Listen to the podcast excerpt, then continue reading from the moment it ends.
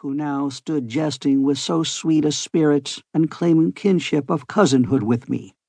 as was truth, now that I did wake to think. And truly she made no ado,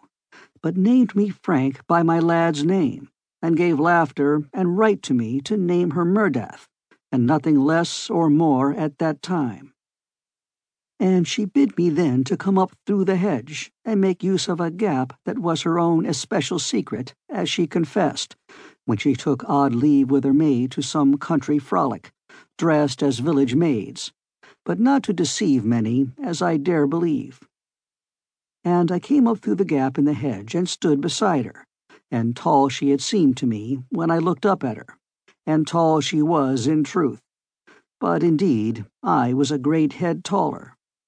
and she invited me then to walk with her to the house, that I meet her guardian and give word to my sorrow that I had so long neglected to make call upon them. And truly her eyes to shine with mischief and delight as she named me so for my amissness. But indeed she grew sober in a moment, and she set up her finger to me to hush, as that she heard somewhat in the wood that lay all the way upon our right and indeed something I heard too, for there was surely a rustling of the leaves, and anon a dead twig cracked with a sound clear and sharp in the stillness. And immediately there came three men running out of the wood at me,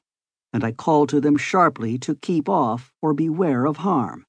and I put the maid to my back with my left hand, and had my oak staff ready for my use.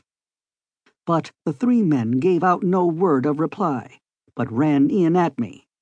and I saw somewhat of the gleam of knives, and at that I moved very glad and brisk to the attack. And behind me there went shrill and sweet the call of a silver whistle, for the maid was whistling for her dogs, and maybe the call was also a signal to the men servants of her house. Yet truly there was no use in help that was yet to come, for the need did be then an instant,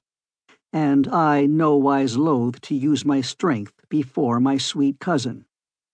And I stepped forward briskly as I have told, and the end of my staff I drove into the body of the leftward man, so that he dropped like a dead man, and I hit very sharply at the head of another, and surely cracked it for him, for he made instantly upon the earth but the third man I met with my fist, and neither had he any great need of a second blow, but went instant to join his companions, and the fight thus to have ended before it was even proper begun, and I laughing a little with a proper pride, to know the bewilderment that I perceived in the way that the lady Mirdath, my cousin, stood and regarded me through the dusk of the hushed even. But indeed there was no time left to us, before there came bounding up three great boarhounds that had been loosed to her whistle. And she had some ado to keep the brutes off me, and I then to beat them off the men upon the earth, lest they maul them as they lay. And directly there was a noise of men shouting, and the light of lanterns in the night, and the footmen of the house to come running with lanterns and cudgels and knew not whether to deal with me or not in the first moment, even as the dogs. But when they saw the men upon the ground, and learned my name and saw me proper, they kept well their distance and had no lack of respect. But indeed, my sweet cousin to have the most of any, only that she showed no intent to keep distance of me, but to have a new and deeper feeling of kinship than she at first had shown and the men servants asked what should be done with the footpads, seeing that they were now recovering. But indeed I left the matter, along with some silver, to the servants, and a very sound justice they dealt out to the men, for I heard their cries a good while after we had gone away.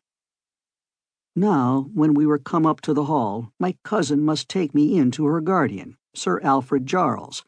an old man and venerable, that I knew a little in passing, and because our estates abounded.